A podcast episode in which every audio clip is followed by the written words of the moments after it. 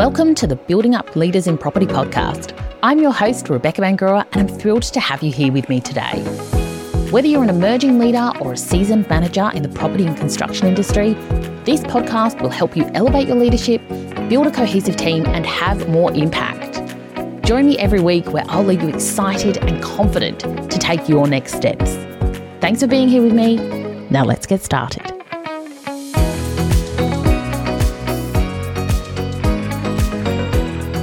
Today, I want to share with you 5 simple steps to uplevel your leadership. And this is the work I do with all my clients. This is where we start, because whether you're an emerging leader, an aspiring leader, or you're an established leader, these 5 things are essential to your success. They are what will determine the amount of impact you have. They will determine the results you get, and they will determine how fun the process is to achieving those results. And as I said, these are 5 simple things, but do not be fooled. Simple does not necessarily mean easy. And it's so crucial that we take the time to do this work, that we are self-reflective enough and that we prioritize this so that we can really have that impact and create those results and outcomes that we are working towards. And as we go through these 5 steps, I want you to be thinking about, how does this apply to me? And some of these steps will apply more than others, and that's fine. But keep challenging yourself to really dig that bit deeper and to do this work, to really understand where you are, where you're going, and how to do that. Because these steps are a game changer. They are what distinguish average leaders from exceptional leaders. And quite frankly, we have to do the work to get there. Because leaders aren't just born, they're built, they're developed over time. And the more effort you put into becoming an exceptional leader, the more impact, the more influence, and the more results you will create. So step number 1 is building self-awareness. And honestly, knowing yourself is a cornerstone to effective leadership. In fact, it's a cornerstone to effective life, right? The more we know about ourselves, the more we can understand the things that motivate us and the things that stop us, the better able we are to take control of situations and to rewrite the narrative and the direction that we are heading. And when I say building this self-awareness, we're really talking about understanding, what are your strengths? What are your weaknesses? What's your natural style of doing things? And then we look at, what are your core values, right? What really drives you as a person? What are the things you hold dear? What motivates you? What excites you? And on the flip side of that, what terrifies you? What holds you back? What keeps you stuck? Once we really understand ourselves, once we have that self-awareness and we understand who we are, you know, the good, the bad, and the ugly, we can then build from there. And with that knowledge, we are able to look at things more objectively, and we're able to make better decisions. And essentially, we provide ourselves and the people around us and our organizations a strong foundation to build from. And so I want you to think about these questions. What are the core values that drive you? These are your anchors. These influence everything you do. And often we're not even aware of what our values are. And once we can actually get clear on them, we can consciously decide if those values are what we want to be guiding us or whether we want to reconsider our values. Next, I want you to think about, what are your strengths? How do you contribute uniquely to what you do? And how do they impact your effectiveness and your ability to show up? And on the flip side of that, I want you to think about, how do you respond in challenging situations? And how does that support you or limit you in what you do? We can gain so many insights from just going in and asking ourselves some really key questions and journaling or talking to others. And again, most people don't spend the time to do this. And the result is they operate in autopilot. And whilst our brain is brilliant at doing things in autopilot, our brains do not see things objectively. Because when we think about it, we have, somewhere between 70 and 80,000 thoughts every single day. And in order for our brains to be able to process that amount of information, our brain is constantly going through this process of deleting things, distorting things, and generalizing things so that it can cope with that magnitude of information. And when we step back and we start to actually become self-aware, we can start to question some of those automatic processes that go on in our head. We can start to challenge them, and we can start to think differently about things. And often we don't like to have the mirror held up to us. It can be scary. We can see things about ourselves that we don't necessarily like. And We're then challenged to do things differently. But the thing is if we never engage in this real conversation with who we are at our roots, where we start as a person, we're never going to get better.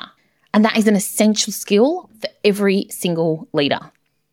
So moving to step number 2, define your leadership vision. A leadership vision sounds nice and light and fluffy and some sort of lofty idea, but it isn't.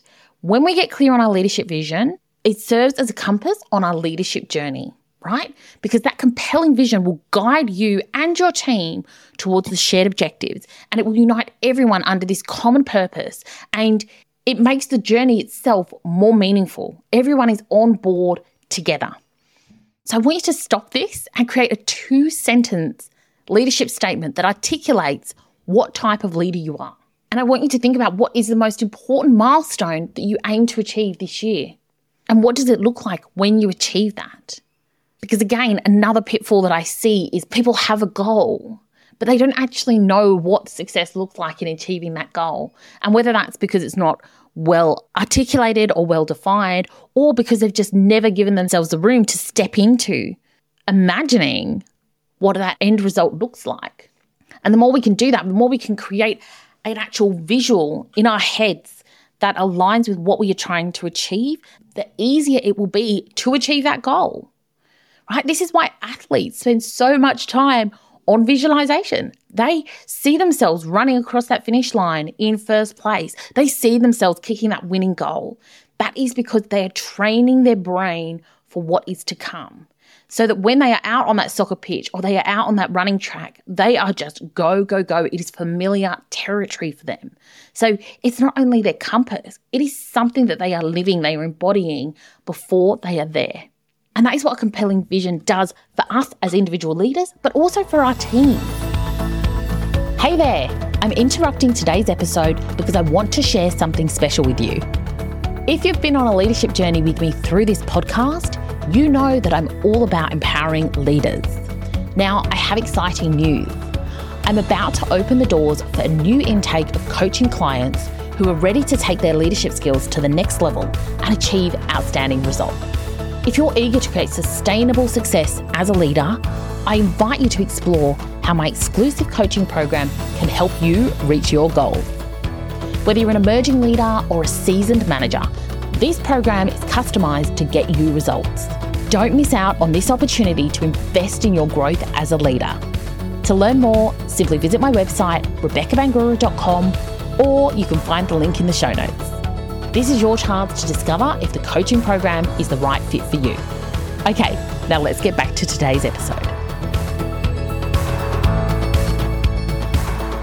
Step number 3 is honing your leadership skills. And honestly, I cannot state how important this is, because 2 facts about leaders. 1, leadership is not the same as management. And 2, because you are technically great at a job, it does not mean you will be a good leader. And what we see so often is people are given leadership opportunities because they are great at their job. They have great technical expertise and technical knowledge. And people assume that by stepping into a leadership role, that skill set will translate into being able to deliver and drive the best outcomes from a team. And all too often, that is not the case.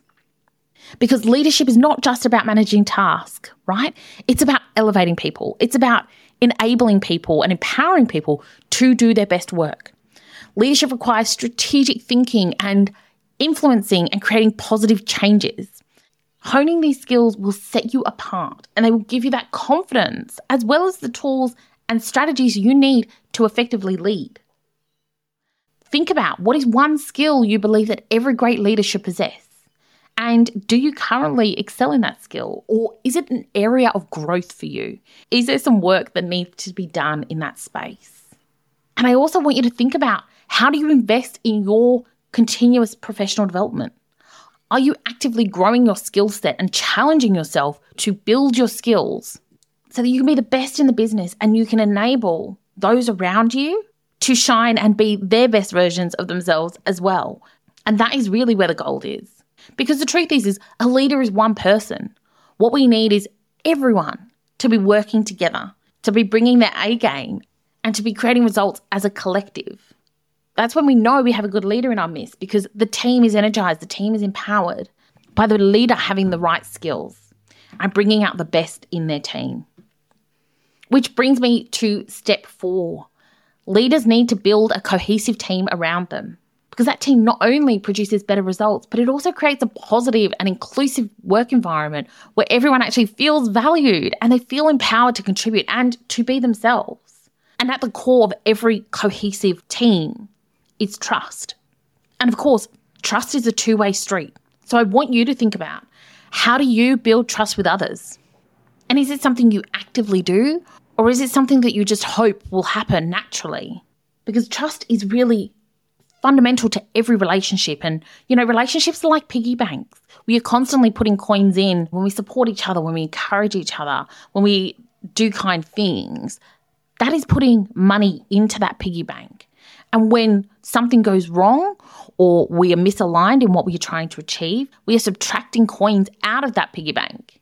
And the more intentional we can be about constantly adding the coins, the stronger our relationships will be.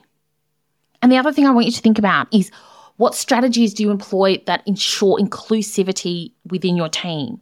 You know, I did a podcast on this last week. Inclusivity needs to be on everyone's agenda, every single person's agenda. It is so important. And without inclusivity, you will not get the best results. People will not be happy. They will not be performing at their best. And frankly, no one wants to be in that situation or environment. So take the time to really think about, how do you build that cohesive team? Now, finally, step number 5 is around cultivating a growth mindset. This is an ever-changing business landscape that we work in, and adaptability is crucial.